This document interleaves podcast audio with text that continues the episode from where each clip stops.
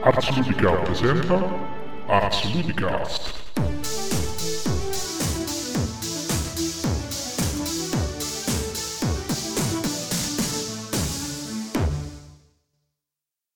Salve a tutti e benvenuti all'episodio pilota, episodio numero zero di Ars Ludicast, il nuovo podcast di cultura videoludica legato al sito ars ludica punto org.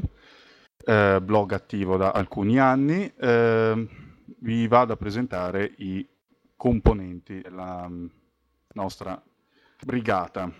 Abbiamo Simone, detto Karat quarantacinque, prolifico articolista e maestro di scazzo. Abbiamo Matteo Anelli, eh, a tutti. Guru, guru del videoludo italiano, deus ex machina dello stesso, oserei dire. Ospite della puntata, ospite speciale, Alessandro Monopoli, sviluppatore eh, presso Codemasters, casa responsabile del recente Operation Flashpoint e Dragon Rising. Ciao a tutti. E poi ci sono io, me stesso medesimo, Vittorio Bonzi, detto Lambo, eh, articolista a mia volta e eh, editor, dato il mio stato di orbo in un regno di ciechi, in quanto uno dei pochi membri della redazione di Ars Ludica a non essere proprio semi-analfabeta. E qui si è cagato eh... fuori dal vasetto subito, dai. Mamma mia. Vabbè, io sono ingegnere, mm. c'ho, la, c'ho la scusante. Non faccio che... Con... Non faccio che mere constatazioni. Il tema della puntata di oggi... Eh, perché appunto il nostro podcast avrà sempre un'impostazione tematica. Eh, il tema di oggi è la, um, i sistemi di dialogo nei videogiochi, la loro evoluzione, eh, il loro scopo e tutti gli annessi connessi. Eh, andiamo a cominciare. Eh, chi vuole partire? Se volete parto io. Va bene. Allora, eh, vabbè, che vogliamo dire? Ultimamente abbiamo assistito a un... Uh... fiorire anche le discussioni intorno ai sistemi di dialogo, soprattutto inerentemente ai giochi Bioware, eh, ovvero al, alla creazione di, di sistemi dinamici rispetto a quelli del passato, in cui le scelte comportano determinate, determinati effetti, le scelte fatte durante i dialoghi comportano determinati effetti all'interno del gioco o all'interno dei dialoghi o nello svolgimento dei dialoghi stessi. E... Voi, cioè nel senso, voi che ne pensate? A me sembra, nonostante eh, le evoluzioni possibili, e poi parlerò di Alpha Protocol, a me sembra un sistema ancora troppo rigido, soprattutto pensando a Mass Effect due, che eh, ha eh, praticamente delle scelte sostanzialmente fisse a seconda dell'orientamento che si vuole dare al personaggio. Se si vuole creare un personaggio, diciamo, Paragon sempre su, e... si vuole creare un personaggio, diciamo, Renegade sempre giù. Cioè, nel senso, nonostante sia un'evoluzione rispetto ai sistemi a scelta multipla che ci portiamo dietro dai tempi dello Scam con Maniac Mansion e Monkey Island, mi sembra comunque che ci sia ancora una rigidità di fondo e che anzi per certi versi siano più rigidi, perché mh, presentano anche una serie di difetti che prima non c'erano, ovvero spesso il dialogo che viene fuori dalla scelta del giocatore è diverso da quello che il giocatore immagina facendo una determinata scelta, perché non sc- il giocatore non sceglie più il dialogo, ma sceglie una specie di mh, idea di quello che sarà il dialogo. Eh, non... Sì, uh, no, uh, Matteo voleva dire qualcosa? Sì, dicevo, volevo aggiungere una minima... Dice... un approfondimento su quello che ha detto Karat, cioè nel senso che è vero che Mass Effect in qualche modo ha introdotto delle scelte schematiche nel sistema di dialogo, nel senso che comunque abbiamo visto c'è una parte del sistema di dialogo, descriviamolo un po' meglio perché magari non tutti lo conoscono nel dettaglio, e sostanzialmente la finestra dove eh si no. fanno le scelte di dialogo è divisa in due. Da un lato ci sono le tre scelte etiche che sono sempre organizzate in maniera molto rigida, con la scelta, diciamo, buona in alto, la scelta cattiva in basso e quella neutrale in mezzo. Dall'altro lato ci sono invece delle tematiche che riguardano gli approfondimenti, ovvero, diciamo, domande personali o che comunque approfondiscono il background in generale. Mm, ho capito. Detto questo, il sistema di Mass Effect è importante non solo perché comunque in qualche modo rende più semplice all'utente l'interazione, ma anche perché mette a disposizione un sistema di dialogo che non ha tempi morti. Di solito quando noi vediamo un gioco eh, in cui si parla, cioè in cui c'è un dialogo, mh, prendiamo un'avventura grafica, eh, siamo obbligati a leggere le alternative solo dopo che il dialogo precedente è finito. Invece in Mass Effect di solito nell'ultima battuta della, della partitura, dello script, e già appare l'opzione successiva, e siccome si tratta di solito di monosillabi o comunque di, di brevi frasi, l'utente riesce a leggerle tutte mentre segue la coda del dialogo, che di solito non è neanche signifati- significativa dal punto di vista, diciamo, del contenuto generale. Quindi, diciamo, è una parte in cui l'utente è quasi autorizzato a distrarsi. No, era questo mm. l'appunto che volevo fare. Ma quello eh, che... fa... sì sì scusa Simone, vai pure. No, quello che dicevo io sulla rigidità è che capito che facendo una scelta da un lato sotterranno sempre punti dal, da quel lato, sostanzialmente non diventa un sistema addirittura più rigido rispetto a quello delle scelte multiple di un'avventura grafica, non so, Monkey Island. Cioè, nel senso, in Monkey Island scelgo la, la battuta per ottenere una determinata rispo- risposta, so cosa dirò col mio personaggio e so che esaurendo le battute avrò avuto tutte le informazioni da quel personaggio di cui ho bisogno, oppure semplicemente delle informa- avrò delle battute divertenti, insomma, nel caso di Monkey Island. Però Ma... eh, voglio, eh, voglio dire, eh, in Mass Effect, capito che tutto a destra è Renegade, se voglio fare un personaggio Renegade ha più senso che leggo che battute devo fare? Sì, tu dici si diventa inclini a non leggere le battute. Cioè, farò una eh. battuta Renegade, se ho un personaggio Renegade, farò una battuta Renegade, anche se in quel momento mi sembra più adatta a una battuta Paragon, fondamentalmente. Ma sai, il fatto è questo, cioè Bioware ha fatto anche, per dire, Knights of the Old Republic, dove potevi fare il sostanzialmente il Jedi o il Sith. Poi c'era, uh-huh. c'era anche l'opzione per fare il personaggio neutrale, però bisognava essere schizofrenici per farlo, perché la risposta neutrale non, non c'era quasi mai. E soprattutto non influiva sul, sul punteggio. Eh, eh sì, il, il problema aveva un'influenza ah. sul, sul gameplay, cioè c'era un'influenza sul gameplay, cioè Maggio Sith aveva implicava che si scegliessero determinati poteri della forza. A parte che io non ho giocato a Mass Effect due, non so se è la stessa cosa. No, eh, assolutamente. Però voglio dire, il fatto di dover leggere le battute anche in quel sistema più vecchio diventava una mera formalità. Io dico, io faccio il sit, sceglierò sempre la risposta incazzosa, leggerlo è una formalità. Farò sempre la risposta quella in cui si mente, quella in cui si usa il potere di paura. Mm, onestamente... Io ho giocato al primo Kotor, l'ho strafinito, ma non, non ricordo di, di aver mai posto tutta questa attenzione sulla battuta che dovevo dire. No, questo è vero. Eh, Alessandro? Alessandro voleva dire qualcosa, sì. Sì, infatti. Tra l'altro, eh, penso sia in Mass Effect che anche in uh, Kotor. Alla fine si può fare i santi oppure i mega stronzi della Madonna che... che cioè, sono proprio le persone più, più, più schifose della terra, oppure non, non, non, non puoi essere una persona, non ci sono, sai, mh, non c'è il grigio, c'è soltanto il bianco e il nero, e ho sempre stato sì, in linea, di, in linea di massima è vero, forse Matteo ha sì. qualcosa da opinare. No, no, io opinavo il mega stronzi della Madonna, io quindi... ah, capisco. No, e, a questo po- e a questo punto, cari ascoltatori, a opinare potete anche suicidarvi. Scherzo, eh? Mm, eh beh, scu- i nostri ospiti qui presenti vi odio. Ma comunque... vi, vi odio, ce n'è uno. Vabbè, ho guadagnato punti lato oscuro. eh... Sì, no, io la volevo sottolineare una cosa, quello che dici tu è vero. Sì. Però secondo me è vero perché in Kotor i dialoghi avevano un doppio effetto. Erano da un lato un ausilio narrativo e dall'altro un ausilio di gameplay. Mentre invece, ad esempio, esatto. in Mass Effect in realtà forse sono diventati più un ausilio di gameplay che un ausilio narrativo. Perché dal mm. punto di vista almeno delle scelte etiche, eh, perché prima di tutto il buono e il, il bene e il male non si compensano a vicenda. Cioè tu puoi essere cattivo e buono allo stesso tempo, perché sostanzialmente le barrette da riempire sono due. Infatti manipolando ah, le statistiche nel secondo, sì. nel secondo episodio puoi riuscire a diventare del tutto buono e quasi del tutto cattivo, perché ci sono dei bonus che sommandoli in maniera un po' da eh, Munchkin riesci a ottenere, diciamo, ah, sì. parecchi vantaggi. Ah, in interpretazione, interpretazione va anche a farsi benedire, perché vuol dire che hai fatto lo schizofrenico, esatto, tutto il tempo. Eh. Sì, e mentre invece tutta la parte che riguarda l'aspetto narrativo, ovvero l'approfondimento della storia, della situazione, del personaggio, dell'interlocutore, avviene in una, in una sezione che in qualche modo è pure snaturata, perché come diceva Simone prima, non è mai funzionale, non è mai fondamentale per andare avanti con la storia. Cioè le scelte che interessano sono quelle a destra, che sono quelle etiche, e servono solamente per guadagnare quei punticini e per andare avanti con, diciamo, tutto il meccanismo di gioco.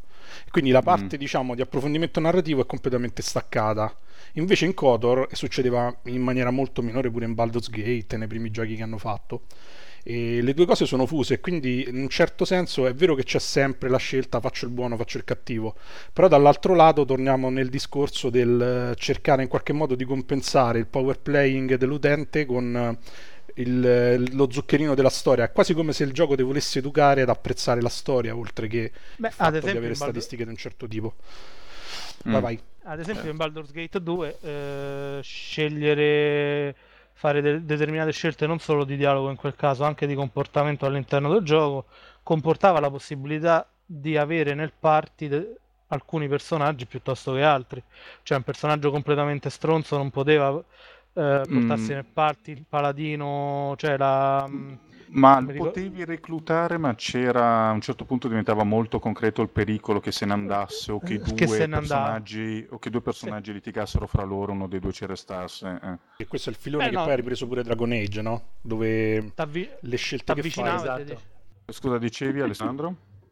Una cosa strana che ho notato in Dragon Age, per esempio, è che ehm, a differenza degli altri giochi dove in genere ti danno il personaggio femminile, diciamo, che di, sol- di solito è anche quello sessualmente attraente, eh, estremamente positivo, invece in questo caso sì. è estremamente negativo. Quindi se tu, diciamo, sei da giocatore maschio, ovviamente col testosterone, hai desiderio di avere un intercorso sessuale con questo personaggio, devi fare il cattivo, il che è, va, va contro la normalità dei giochi di questo tipo. Ma eh, sì, no? Se no io... sì sì scusa Simone, dimmi, di pure. No, ehm, è vero, nel senso che in Dragon Age devi fare per portartela a letto sostanzialmente, perché sì. poi è quello, cioè sì, sì. stiamo parlando di Morrigan per... eh, ovviamente sì sì certo, perché l'altra, l'altra è un mostro disgustoso, quella con cui gli ascoltatori sono fatti le pippette lo scorso Natale, insomma. Sì. No? Vabbè, di gusti eh... ma solo io non me ne frega niente di... eh?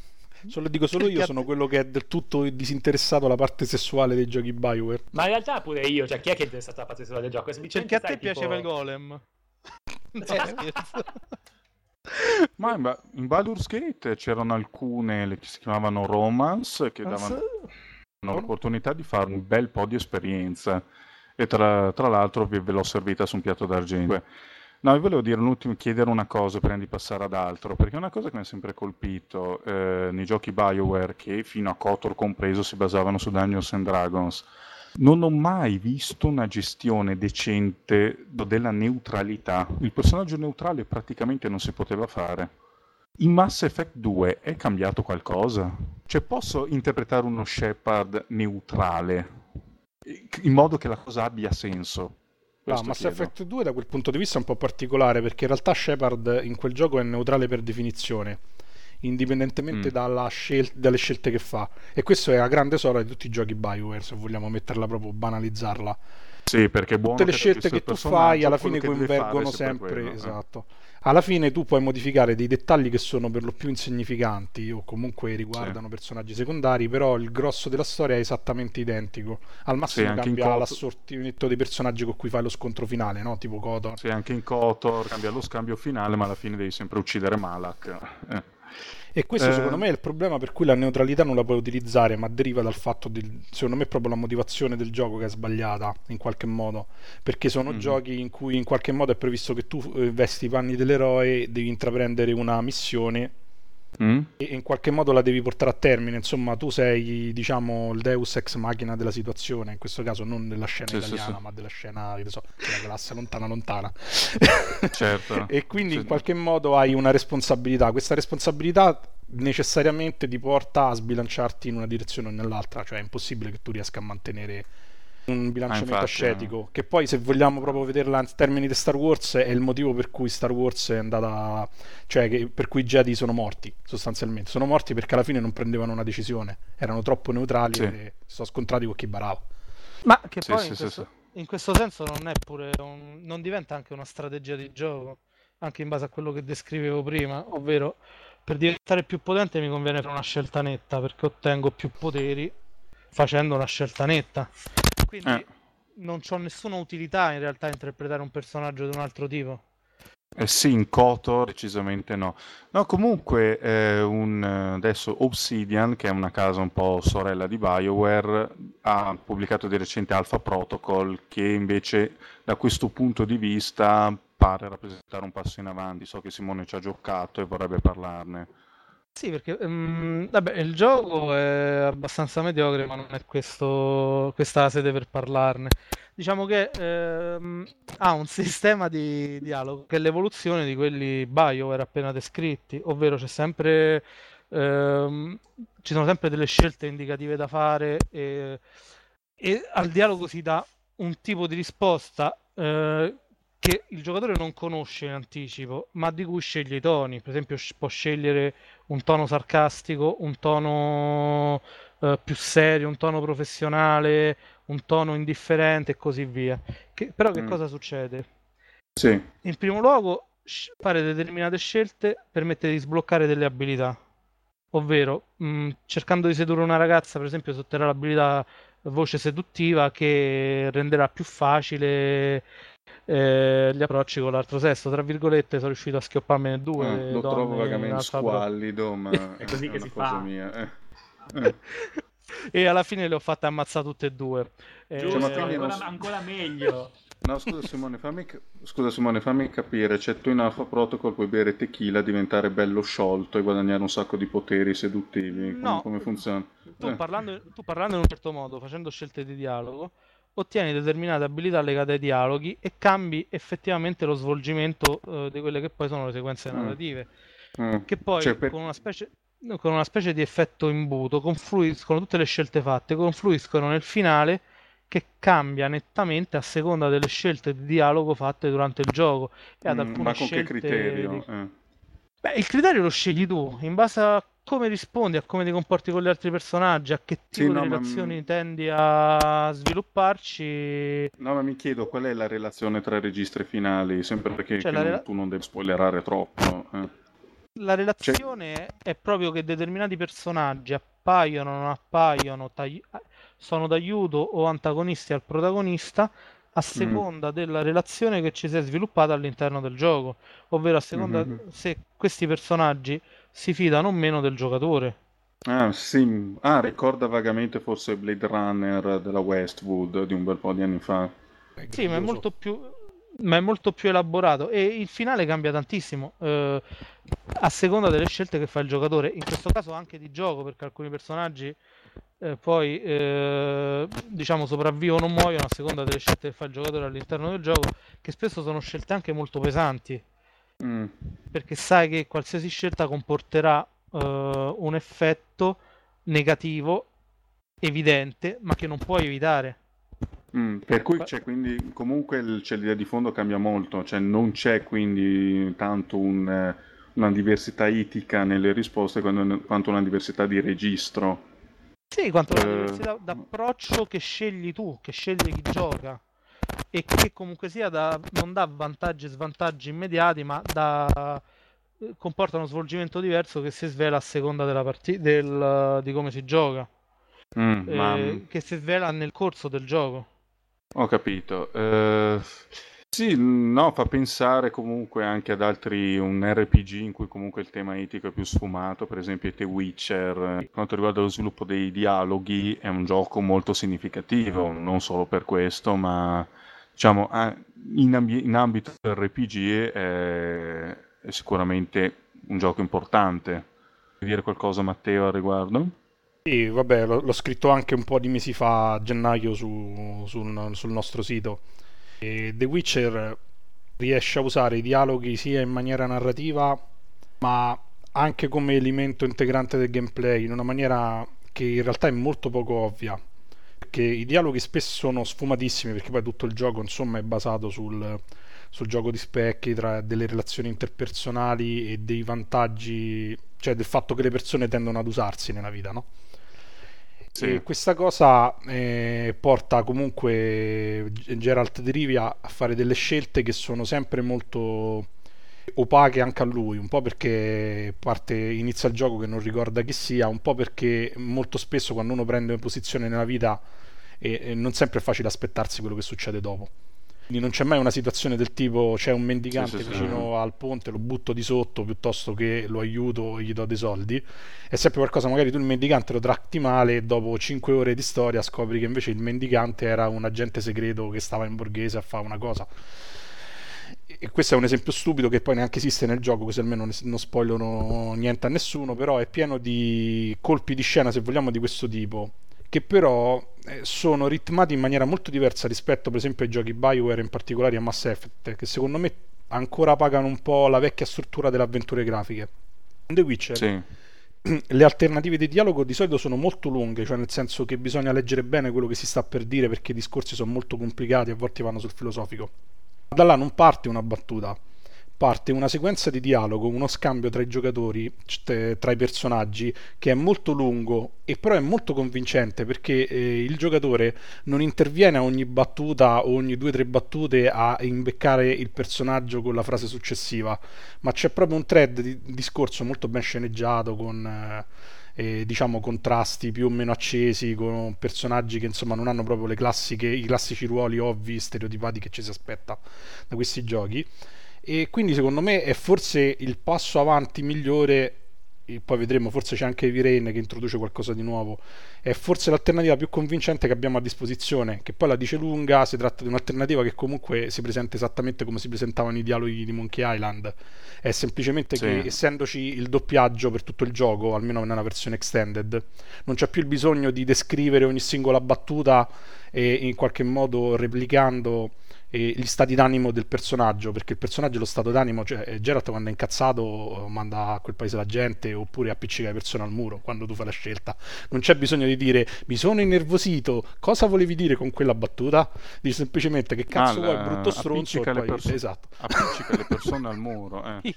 Cioè, magari se li male le crina come al Titanic, eh? Esatto. Ho capito.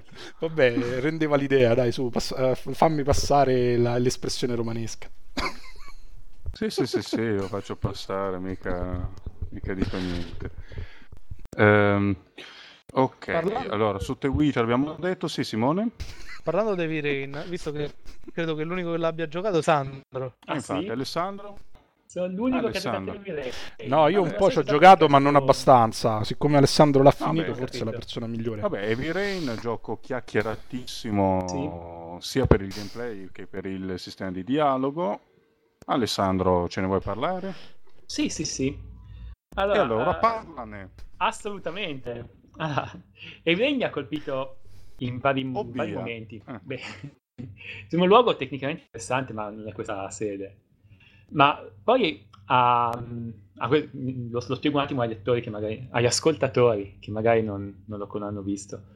Fondamentalmente il giocatore ha una serie di scelte che può fare mentre, mentre parte a questo lunghissimo filmato. Fondamentalmente eh, vengono mostrate delle icone che possono essere schiacciate o meno, e se vengono schiacciate o meno cambierà quello che succede, e questo può portare dei cambiamenti nella storia anche a lungo termine. E sì. il problema che ho trovato in questo tipo di, di approccio è che fondamentalmente il gioco dimostra fondamentalmente dei quadrati, dei triangoli, e, e tu non saprai mai cosa sta per succedere. C'era anche una, una, una vignetta divertente di, di Card Comic riferita a questa faccenda, proprio per il fatto che tu magari vedi una, una, una X e una freccia, schiacci e ti aspetta una cosa, succede una cosa del tutto opposta, purtroppo eh, questa cosa cambierà tutta la tua storia, il gioco ha già salvato, basta. Quindi mm, sì, sì, ma infatti è stato... Infatti dei trattori lo paragonano un po' a un laser game, dove uno prova sì. a infilare la sequenza andando a caso. Possiamo dire che è un po' un laser game del duemila, nel senso che mentre mm. in Dragon Slayer sbagliare voleva dire morire, qua sbagliare vuol dire andare incontro a qualcosa di diverso, che solitamente è negativo per te. Infatti anche questo, dietro la scatola c'è scritto eh, non, non puoi sbagliare, invece, invece puoi sbagliare, perché eh, se fai tutto giusto ti becchi la, la, il finale migliore in assoluto, se invece incominci a sbagliare piano piano il finale peggiora. Sì, lì il senso sarà che comunque si arriva alla fine in qualche modo. Sì, esatto. Eh, domanda. Percepisci... Eh, sì, sì, Matteo, okay, fa la domanda.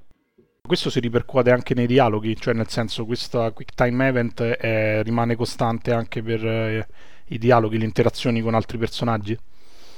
Sì, ci sono, ci sono delle interazioni che vanno fatte in questo modo e possono cambiare la storia in maniera importante. Mm. E, diciamo che ci sono, ci sono dei dialoghi in particolare che non sono recuperabili, nel senso, una volta che ho fatto una scelta non è più recuperabile successivamente, quindi ho cambiato definitivamente il corso della storia. Mm, comunque il punto è che il punto è che il proprio dominio su come si svolge il dialogo è piuttosto scarso. Sì, fondamentalmente sì. Mm.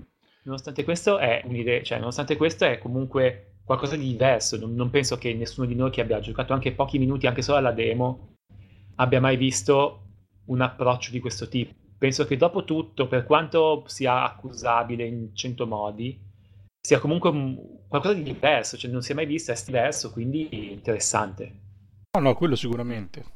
Il dubbio è che forse è un po' costoso realizzare un gioco così, perché alla fine è, è un libro game costoso. È un libro game molto sia... complesso. Ecco, visto che ci abbiamo a, dis- sì. a disposizione Alessandro, sviluppare un sistema di dialoghi, cioè eh, i dialoghi che poi il giocatore vede semplicemente come uno scambio di battute basati su un'interfaccia, quanto può incidere a livello di anche proprio di costo sulla crea... quanto è pesante creare un sistema di dialogo efficace dentro un videogioco? Uh, come tutte le cose nei, nei videogiochi uh, probabilmente diventa una cosa molto costosa.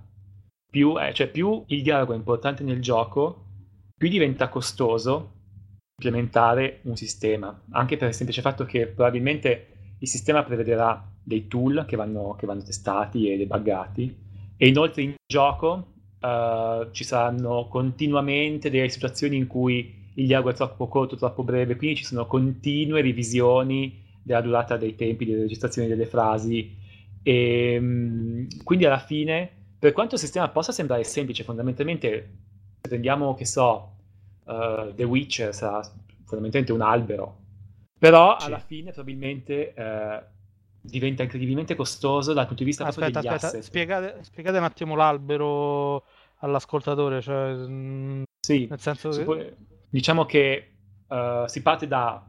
Uh, su, diciamo che il dialogo parte con una frase che ti viene detta. Io ho cinque risposte, da queste cinque risposte si diparte un albero, perché da ogni, risp- ogni risposta scatta un'altra risposta del, dell'interlocutore e così via, creando un albero di possibili risposte che possono essere date.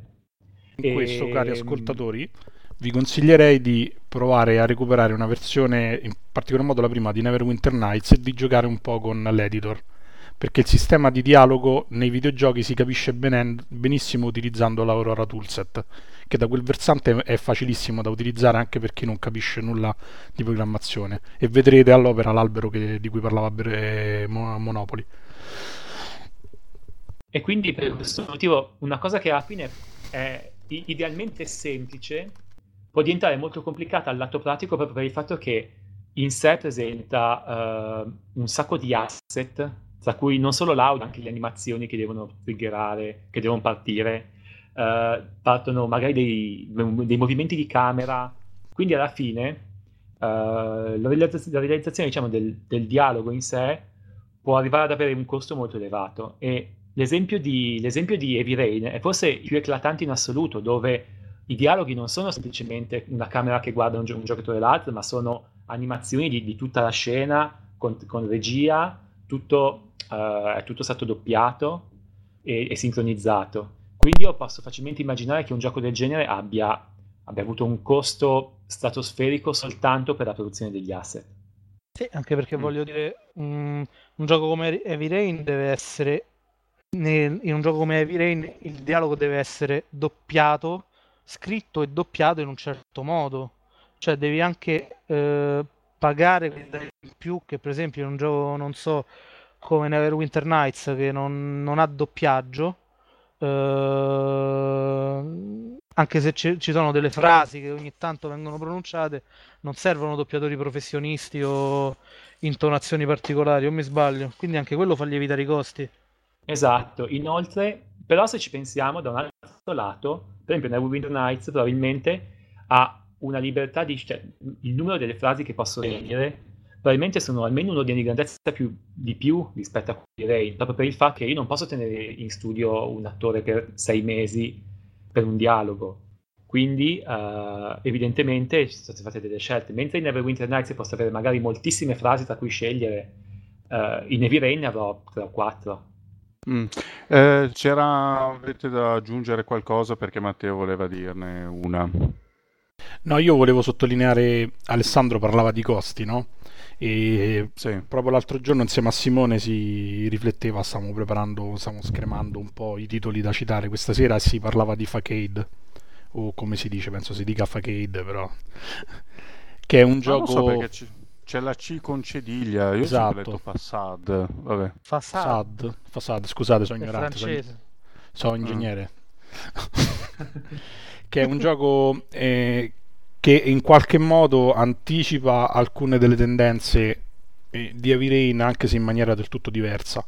È uscito qualche anno fa e lo trovate, poi ve lo linkiamo nel podcast, eh, scaricabile gratuitamente. E sostanzialmente è un gioco in cui si impersona un, un, un amico di una coppia di giovani sposi che piomba in casa loro nel momento di una durante una discussione.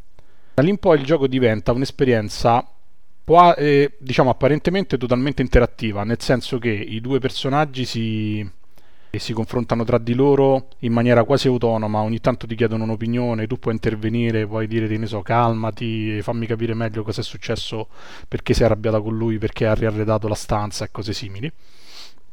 Sì. E... però è fatto da... in maniera del tut... molto anticonvenzionale rispetto a quello che... eh, a cui siamo abituati. Prima di tutto non ci sono delle eh, come si dice eh, delle scelte predefinite, si scrive esattamente in linguaggio naturale quello che si vuole dire, e dall'altro eh... in inglese. Esatto, sì, in inglese, in inglese. E la, la scelta delle opzioni è altissima, anche se poi in realtà non so, poi magari qualche ascoltatore ci smentisce, pare che l'esito finale de, della storia sia sempre lo stesso, ovvero che alla fine queste due, questa coppia in crisi in qualche modo decide di lasciarsi.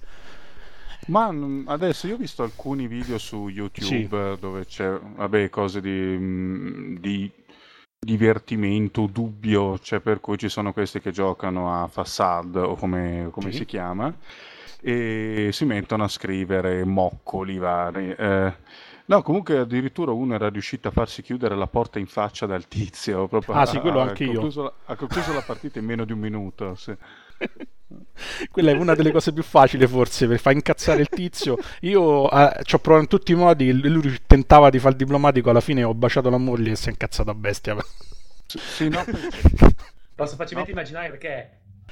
Eh, no, ma poi ci sono delle limitate possibilità di interazione, tipo la possibilità di afferrare degli oggetti. So che ci sono alcuni che ad esempio palpavano lei. Sì, puoi bere il martini, genere. Puoi abbracciare, che ne so, quando scoppiano le crisi di pianto puoi abbracciare la persona che è in crisi e consolarla in qualche modo. È interessante, non tanto perché ovviamente mm. è tipo un proof of concept, non è che vuole essere un gioco, però è interessante sì, sì. vedere come anche in un caso del genere, che è molto più low tech anche nei confronti di Heavy Rain, se lo cali all'interno del contesto di un videogioco gioco reale, i costi esploderebbero, perché eh, anche se qua principalmente è quasi tutto una grande prova di programmazione di intelligenza artificiale, eh, diventa comunque anche difficile creare situazioni così approfondite, perché le scelte di dialogo ma anche gli spunti che ti danno i personaggi sono tantissime, quindi in qualche modo è difficile poi alla fine riuscire sì, a gestire una cosa del genere in ambito come... industriale.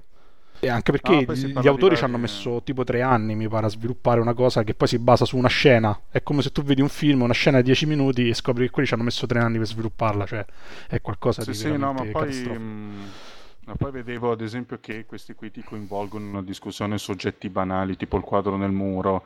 Sì, esatto. E... no, ma il quadro appeso al muro. E...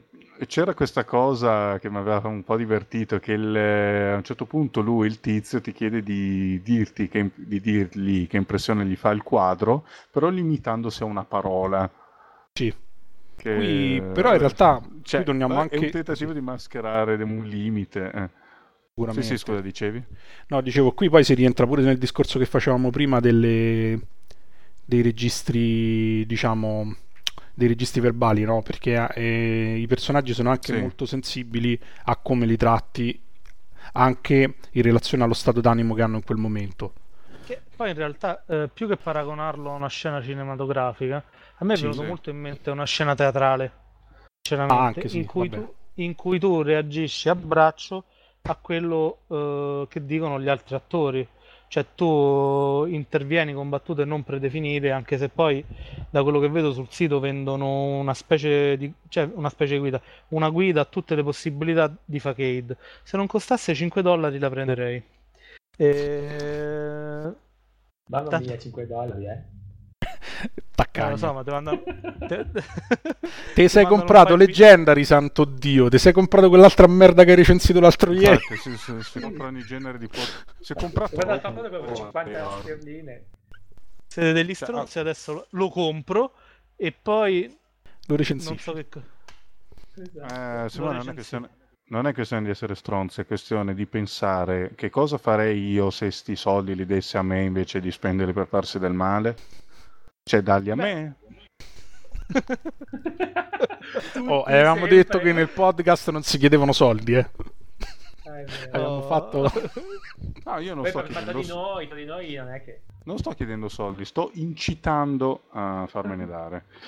Uh, no, comunque, adesso abbiamo parlato di giochi eh, molto recenti o relativamente recenti.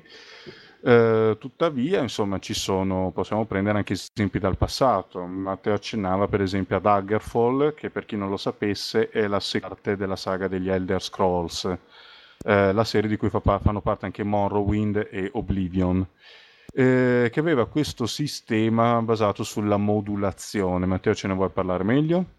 Ne parlo io? Vabbè, ne parlo io. Sì, sì. Vabbè, è molto semplice. Sì, in realtà in, in Daggerfall eh, e anche in Morrowind, perché poi c'era un'evoluzione, una semplificazione dello stesso sistema, i dialoghi non esistono, nel senso che quando si incontra un personaggio si può parlare con tutti e sostanzialmente è possibile fare due cose: decidere il tono con cui ci si rivolge alle persone e scegliere sì. un tema. I temi eh, di cui si parla dipendono dai dialoghi che già che il personaggio ha già fatto in precedenza, o comunque diciamo a delle situazioni che ha vissuto in, nel passato. La sì, modulazione però no? Esatto, sì sì, che poi col tempo si espande, poi dipende, perché se cambi regione alcuni temi spariscono perché non sono attinenti a quella mm. regione e cose simili.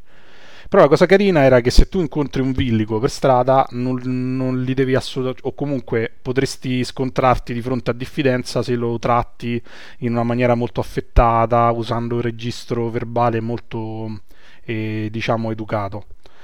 E questo in realtà è, ricorda anche un po' Mass Effect, perché anche lì il sistema di dialogo, di interazione è ridotto all'osso, mentre poi le frasi vengono scritte per esteso. L'utente può scegliere solo la tematica, che di solito è una parola o che ne so, il nome di un luogo piuttosto che di una persona, e scegliere appunto il tono con cui vuole dire la frase. E spesso si ottengono delle situazioni molto differenti che poi impattano. Lì c'è un discorso di fazioni, no? Molto complesso, cioè alla fine se tu riesci a entrare nelle grazie di una, diciamo, di una fazione, di un gruppo sociale, eh, riuscendo a relazionarti anche in maniera adeguata con i singoli componenti, eh, li ben disponi tutti, e quindi aumentano anche le, sia le, le scelte di dialogo sia le I, i risultati che puoi raggiungere, che è una cosa che quasi nessuno scopre di Daggerfall, perché eh, in realtà è una cosa, è un sistema del tutto secondario, no? Però alla fine dà grossi vantaggi. Dal punto di vista narrativo non aggiunge niente, è solamente uno strumento per raggiungere uno scopo in maniera alternativa rispetto a uccidere qualsiasi cosa cammina. Però comunque è una scelta del tutto, diciamo, attuabile, e forse anche quello che dicevi tu prima, Vittorio, è forse una sì. delle cose che in qualche modo ti permette di andare verso la neutralità, nel senso che è vero ah, che non puoi fare quest senza uccidere tutti, però ad esempio piuttosto che introdurti in un castello scassinando le serrature, puoi riuscire a parlare con i domestici del castello e farti dare la chiave, perché alla fine gli fai dei favori sostanzialmente. Ah, ho capito. Ricordiamo che Daggerfall è l'Elder Scroll bello che nessuno ricorda mai. Esatto. Non ricordo mai. Esatto. Vabbè, oddio, c'era potevi... una vagonata di bughi, però a parte quello è veramente sì, forse il più bello però... della serie. Però potevi fare poi... una quantità di cose che poi si sono perse nei giochi successivi. Sì, sì. No. Che sinceramente sono un po' rimpiango. La cosa che mi è rimasta... Vai pure tu. No, dicevo che la cosa che mi è rimasta più impressa era il fatto di potersi mettere il carretto col cavallo nell'inventario. Sì, vero. È vero. Cioè, e, e, e riempire il carretto in modo da espandere artificialmente l'inventario, una cosa bellissima. Però c'era una cosa Però... fighissima, non potevi mettere zaini dentro zaini, perché altrimenti scoppiava l'universo, tipo. Io me lo so sempre ah, spiegato sì. così, non potevi mettere un contenitore dentro un contenitore, era bellissimo. Eh. Perché... No, no, succedeva anche in ultima, potevi, potevi riempire di sacchi lo zaino, ma non potevi mettere uno zaino dentro lo zaino. Però potevi viaggiare per nave, che era bellissimo. Cioè tu c'avevi un intero continente da poter esplorare con città tutti uguali e paesi tutti uguali, eh, per carità. Sì, è vero. Sì, sì. Però te... era veramente impossibile andare a piedi da un angolo all'altro del mondo sì, se non lo sapevi, senza usare la funzione. Questo è... alcuni... mi dà l'aggancio a un, altro, a un altro genere che forse sì, abbiamo un prego. po' trascurato, che è quello dei G T A di nuova generazione. Sì. Che in qualche modo ci porta sul, sul filone anche per esempio di Half-Life, come diceva Alessandro prima che iniziassimo, ovvero di quei giochi dove l'utente e il giocatore in particolare, il personaggio, non ha assolutamente nessuna voce in capitolo su quello che succede intorno a lui dal punto di sì. vista di dialoghi, cioè dove è un uh, spettatore passivo di tutto quello che succede. Mi viene in mente anche coso eh, Red Dead Redemption, no? Che è uscito da poco, sì, che in cioè. qualche modo ha dei punti di contatto anche con Daggerfall, perché c'ha, ha degli elementi di eh, contenuti procedurali, tipo queste casuali che vengono generate sul momento, cose simili. E comunque mm, c'è, la... c'è quel senso di impotenza che è disarmante, cioè che è come quando giochi a G T A quattro, che tu ti sorbisci sti dialoghi lunghissimi, o Half-Life ancora peggio, e non puoi fare assolutamente nulla. No, poi G T A mh, tende a mh, dà proprio una brutta sensazione, perché ad esempio G T A quattro c'è questo eroe amaro Nico Bellic, però quando lo controlli puoi tranquillamente fare il macellaio.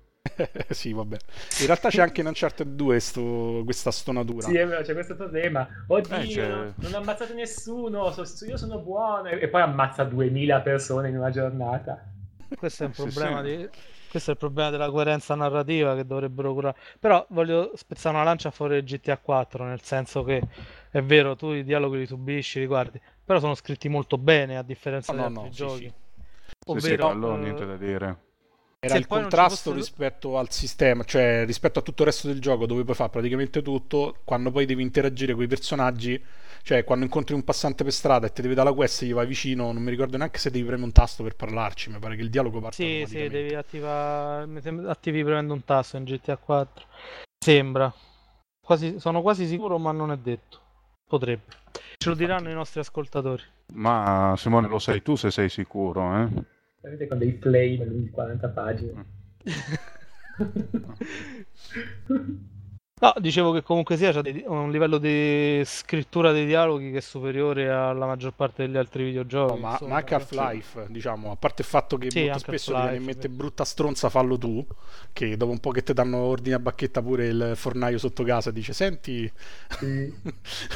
vai a uccidere tutti gli alieni che sono in quella stanza, e tu fai sì. Però a, a differenza degli altri giochi in cui gli altri personaggi non fanno niente e poi tu sei sempre lì a fare cose che potrebbero fare anche loro, in Half-Life diciamo che ti dà quell'idea di storie che si, in- che si intrecciano, anche se i personaggi escono di scena, quando sì, li incontri certo.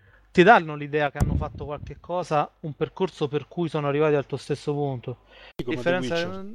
Non lo so, quei giochi in cui i personaggi dicono ah sai c'è da fare questo, questo e quest'altro, fallo tu, cioè non, che mm-hmm. non ti danno missioni tanto per motivare il gioco, però non c'ha senso che Ti obbligano, a, ti obbligano a farle. Sì, certo. eh, Forse Lambo so, voleva dire qualcosa. No, no, volevo dire che però io ho l'impressione che un po' non se ne esca. Cioè, per avere i dialoghi eh, ben scritti, mi sembra che debbano essere completamente preimpostati. Eh, cioè, per esempio, anche nelle avventure grafiche, tra i dialoghi migliori che ricordo ci sono quelli delle avventure eh, Sierra, non so, King's Quest, quelli di Roberta Williams e Jane Jensen, che io considero... Bellissimo. Buone scrittrici, soprattutto la James è una scrittrice, oserei dire, squisita. Eh, che si era spogliata l'una anche lì. Eh, Roberta. No, era Roberta Williams. No, no in King... ma comunque sulla in copertina Square... di Porn. Come era, aspetta? So... Porn Adventure. Porn Adventure. Vabbè, io però stavo parlando, eh? Sì, scusati. Ecco. No, dicevo, o c'è appunto l'avventura di Roberta Williams dove eh, si clicca sull'icona, parla, ci si, si, si, si legge il dialogo e la cosa finisce lì, al massimo il sistema di eh, Gabriel Knight dove si parla per argomento. Cioè per avere un dialogo ben scritto deve essere, deve essere completamente rigido, sembra che non si riesca a uscire lì. Eh, però è vero. Pensa al vecchio Sam and Max, dove non c'erano neanche le scelte di dialogo, ma c'era solo il tono anche là. Inquisitorio, divertente, ironico. No, e poi il dialogo no, beh, partiva. No, beh, era, era il sistema di Sam and Max era per argomento, potevi esatto. chiedere a proposito di determinate cose, poi c'era domanda, esclamazione esatto. e nonsense. Sì, esatto. Anche lì dia- dia- scambi belli, dei begli scambi, ma perché ti segavano le gambe.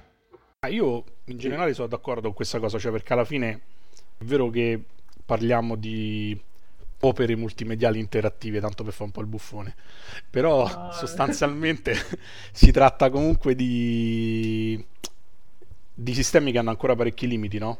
E per mediare questi limiti uno deve trovare una soluzione che sia anche tecnicamente più adeguata e che sia industrialmente gestibile, in poche parole, perché non deve costare tanto. Quindi secondo me la scelta di avere dialoghi preimpostati o comunque molto poco liberi è sicuramente uno dei, una delle uniche soluzioni ragionevoli. Infatti quando si gioca agli action adventure di solito il bello dell'action adventure è che l'utente c'ha pochissima scelta nei dialoghi, no? Prendiamo Zelda, Zelda ci sono pochi dialoghi. Infatti, tutto chi tu non fai assolutamente eh, chi ha mugito? È la moto del Monopoli che se ne va in giro da sola. Ci sono dei motorlini. In realtà Zelda non c'ha neanche dialoghi. Tu parli con i personaggi, parlano loro. E... Esatto, tu sì, stai zitto, sì. non, non, non dici mai nulla. Che è molto sì, sì, cioè, a, a, Link, a Link hanno tagliato la lingua da bambino, una cosa che mi ha sempre rattristato tantissimo. A, a tutti i Link. A tutti i Link, perché sono diversi Link. Ogni gioco c'è il nuovo Link. Sì, e sì, non sì, ne sì. parla nessuno. Mentre Zelda è logorroica. Esatto, oppure, oppure c'è la fatina che, che è una cosa da, proprio da mangiarsela perché stia zitta. Poi parlando dell'Ogorrea c'è anche il discorso di Okami, no? Che è un po' stato sempre preso in giro per questo. Dove Okami sì. più lunga, il personaggio è muto, c'ha una spalla che parla al posto suo, i dialoghi durano otto milioni di anni e tu non puoi fare niente. Sono bellissimi perché sono intrisi di folklore, di citazioni letterarie eccetera, però sì, però cioè, non, cioè, non si può nemmeno non si può nemmeno per dire premere un tasto ed evitare lo scorrimento della frase, te la devi proprio sorbire tutta. Eh, su lui hanno messo la possibilità di skippare i dialoghi, cosa che secondo me, come dice anche il mitico Cliffy B, e se lo dice lui, uno che se tromba una sera evidentemente c'ha ragione. Sul fatto Adè, che adesso... in realtà una persona che non può saltare una sequenza che... di dialogo che è utile allo sviluppo della, della vicenda è, è... è un mentecatto sostanzialmente, cioè vuol dire perché hai comprato il mio gioco, lo dice lui che ha fatto Gears of War dove i dialoghi durano trenta secondi. Su questo vabbè siamo tutti d'accordo, sì, però... Sì, sì, però... adesso sì, però, però ci dici come fai a sapere che Cliffy B si tromba una sera con quel fisicaccio che mi ha visto alle tre che, che praticamente flirtava pure con i cosi, con, con le antenne dei televisori. Basti. Perché erano femmine con mia moto filtra... Vabbè, Matteo lo sa perché è in affari, è in affari con Cliffy B. No, oh, comunque yeah. ehm, lo dicevo, in Okami mi sarei accontentato perché poi c'è sempre questa vo- la voce che eh, la voce non parla, dice cose senza senso e sotto compare la frase. Perlomeno saltare la voce e leggere solo la frase non mi avrebbe fatto schifo, dico solo questo. Ah, no, ma comunque mi chiedo sì. una cosa, eh, cioè questi sistemi di dialogo belli profondi, pa- pa- la prospettiva di parlare sul serio con i videogiochi eh, può essere bello, però per leggere un dialogo bello alla fine è meglio che sia tutto preimpostato. Sì, oppure ci compriamo al novemila. Quello è naturale, anche perché consente, comunque sia consente a chi lo scrive anche integrazioni differenti nel dialogo rispetto a dei dialoghi, dialoghi a scelta multipla, ovvero eh, se vedi G T A c'ha delle battute molto cinematografiche, con degli scambi che apparentemente col gioco non c'entrano niente, ma che permettono di contestualizzare quella che poi sarà la storia di Nico Bellic.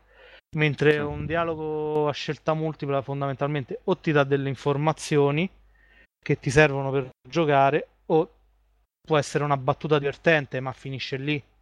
Infatti, è più difficile creare qualche cosa eh, di interattivo che abbia la stessa profondità e in un certo senso anche la stessa fluidità, perché i dialoghi ad esempio di G T A sono molto fluidi, le situazioni sono molto fluide, molto sì, sì, cinematografiche sì. E... mentre eh, in un'avventura grafica qualsiasi il dialogo è quello, la battuta si esaurisce nella battuta, al limite può continuare con una battuta successiva, ma comunque sia c'è sempre una schematicità di fondo che la rende meno fluida.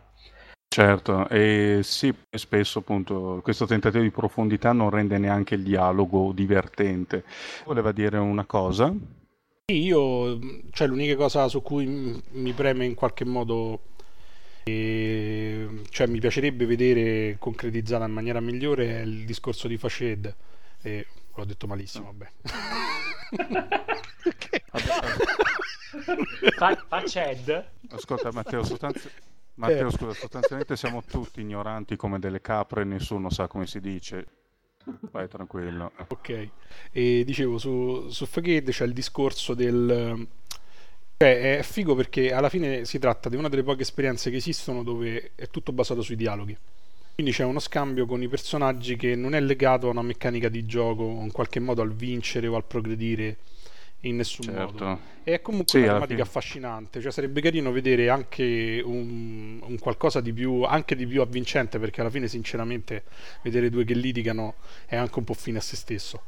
Però immaginiamo anche il discorso, cioè potrebbe aiutare a esplorare dei temi che non si esplorano perché al momento è una barriera anche di me- sia di meccaniche che di generi che di gusti popolari, diciamo, no? Se non uccidi gusti, qualcuno sì. non, non c'ha senso fare un videogioco, però in sì, realtà sì, sarebbe, figo, sarebbe bello vedere, che ne so, aiutare una persona a uscire dalla depressione piuttosto che parlare con un assassino che si è pentito, ne so, pensiamo al dramma di un ufficiale nazista che ha fatto certe cose ma non le voleva fare.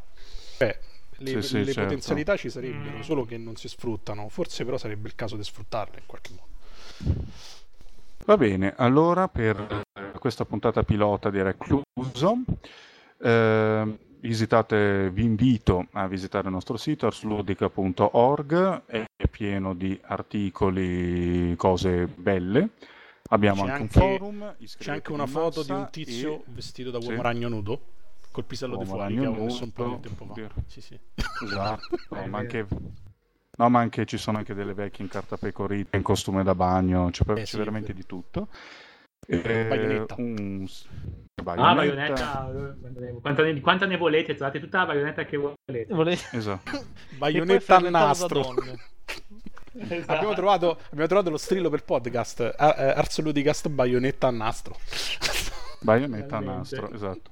In gola, su per lo sfintere, dove volete. Esatto, dov- dovunque volete.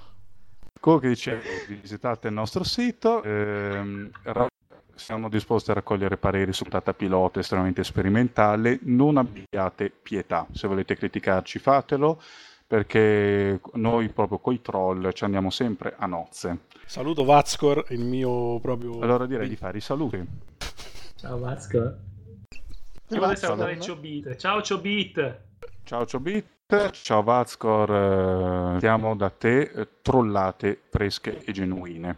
Io saluto senza, la senza nonna. Senza punteggiatura e senza maiuscole. Io saluto, eh, cara, saluto la nonna e nessun altro parente. Aspetta, Matteo, chi saluta? Specifico eh? La nonna morta. La nonna morta, ok. Eh, Matteo, chi saluta? Io saluto i miei fan e ci vediamo sul live che vi, vi aro come al solito. Eh, scusa, da quando hai dei fan? Vabbè, non ci vediamo. eh, Monopoli, chi saluta? Ah, voi che siete qui con me, miei amici, e Ciobit che è una brava persona, e ricordo sempre con amore. Purtroppo scriva, sì. scriva, scriva di più ai tempi, ormai purtroppo scrive sempre molto di meno. Ok, allora io saluto tutti quelli che mi conoscono, risposte estremamente paracula, usate molti quiz televisivi. Eh, con questo abbiamo finito, alla prossima. Ciao! Ciao! Ciao.